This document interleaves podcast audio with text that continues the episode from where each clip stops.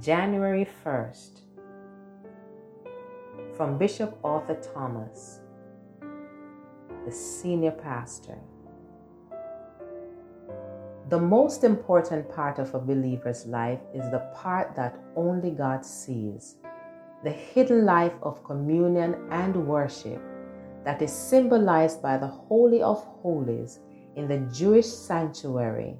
Exodus 25, verses 18 to 22.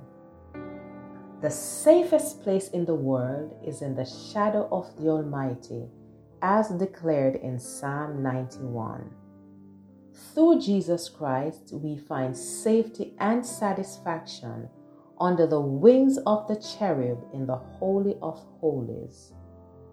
Jesus pictures salvation by describing chicks hiding under the wings of the mother hen in Matthew 23, verse 37, and Luke 13, verse 34. And the psalmist in Psalm 91 pictures communion as believers resting under the wings of the cherub in the tabernacle. Further in Psalm, some names of God are listed to encourage us to trust in Him. He is the Most High, Elyon, a name found first in Genesis 14, verses 18 to 20. He is higher than the kings of the earth and the false gods of the nations. He is also the Almighty, Shaddai, the all sufficient God who is adequate for every situation. Genesis 17, verse 1, 28, verse 3, and 35, verse 11. He is Lord. He is Jehovah, the covenant breaking God who is faithful to his promises. He is God, Elohim, the powerful God whose greatness and glory surpass anything we can imagine. This is the God who invites us to fellowship with Him in the Holy of Holies. This hidden life of worship and communion makes possible the public life of obedience and service. This God shelters us beneath the wings of the cherubs, but He also gives us the spiritual armor we need as described in Ephesians 6, verses 10 to 18. Finally, my brethren, be strong in the Lord and in the power of His might. Put on the whole armor of God that He may be able to stand against the wiles of the devil. For we wrestle not against flesh and blood, but against principalities, against powers, against the rulers of the darkness of this world, against spiritual wickedness in high places.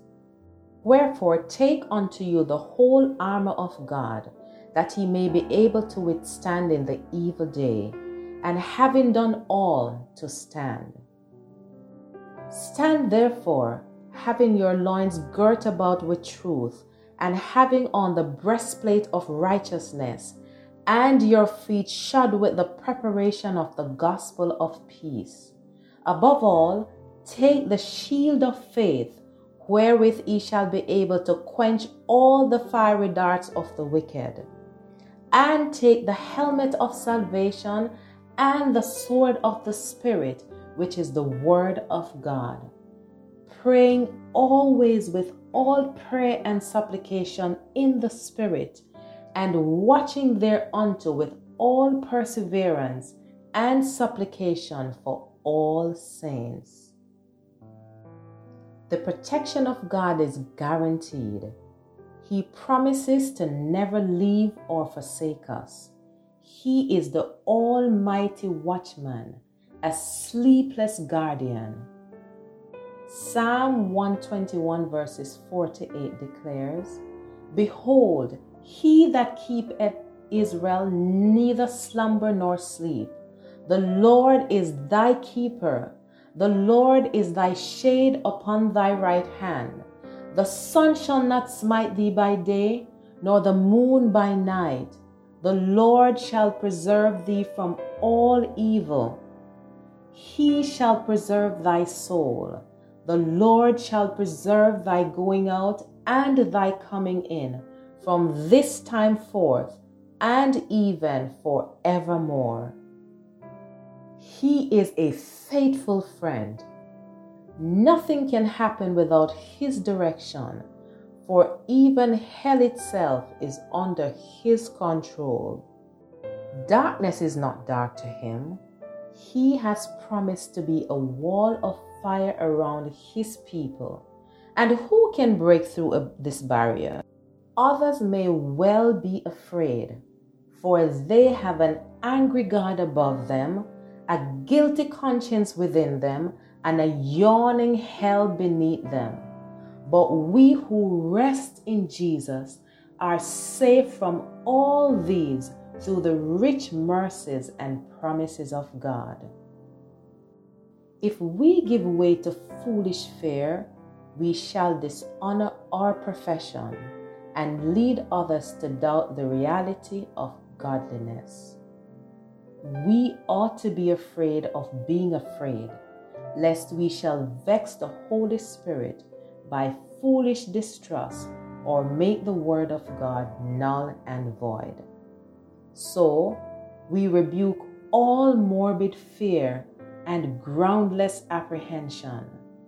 God has not forgotten to be gracious nor shut up his tender mercies. It may be night in your soul, but there need be no terror, for the God of hope changes not.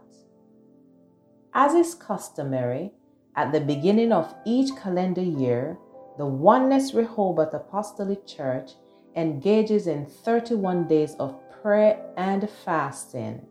In this environment, we create the opportunity for our church family and the community at a large to pray in an effort to gain strength and courage for the challenges ahead. We invite you to join us and trust that you will make full use of this great privilege. It's time to pray.